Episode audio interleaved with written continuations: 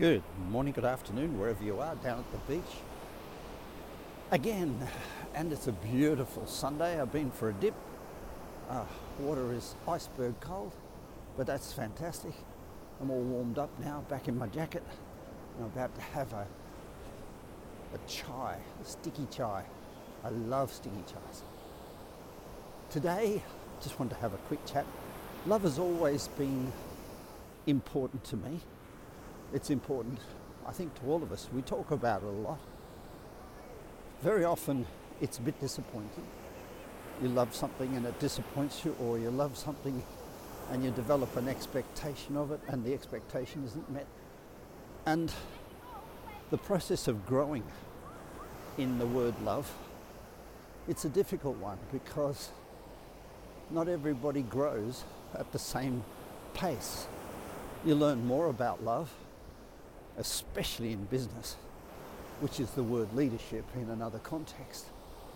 You learn more about it and it makes it gives you opportunity to grow, to be a better leader, to be a bigger leader. But not always the environment you're in will allow it. And so sometimes you have to change jobs in order to grow in love or express that growth. Same in relationships. Because love has been so important to me, and because I've been able to grow relative to most people fast, my relationships have not always been my relationships have not always been able to keep up. Uh, that happens. It's not a bad thing. If you're committed to something, to teach love, to bring more love into the world, and you want more people to realize more love, you learn and you grow and you share. And that's simply what's happened in my life. Um, and I've outgrown a lot of situations. Uh, and I've had to own that.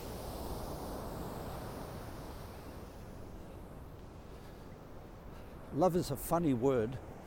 You know, there are seven levels of thinking, got to, all the way up to love to.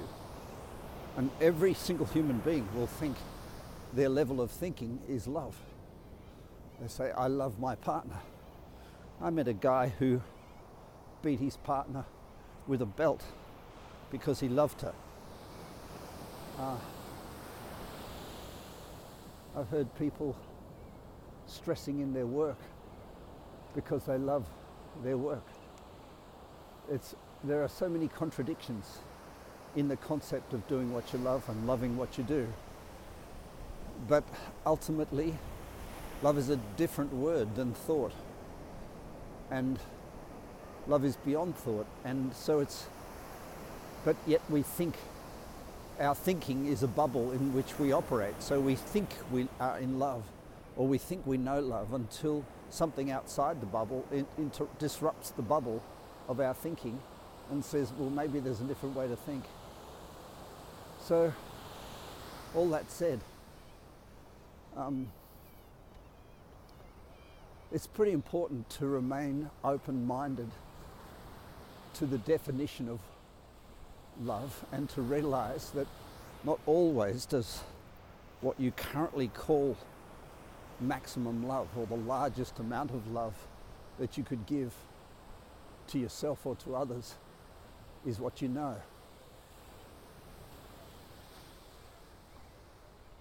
I think that's the point.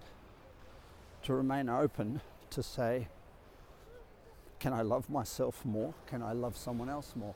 It's the same topic, really. And if you are willing to say, yes, I can, then life becomes a really, really amazing adventure of asking how. Not by doing more, but by knowing more. This is Chris. Bye for now.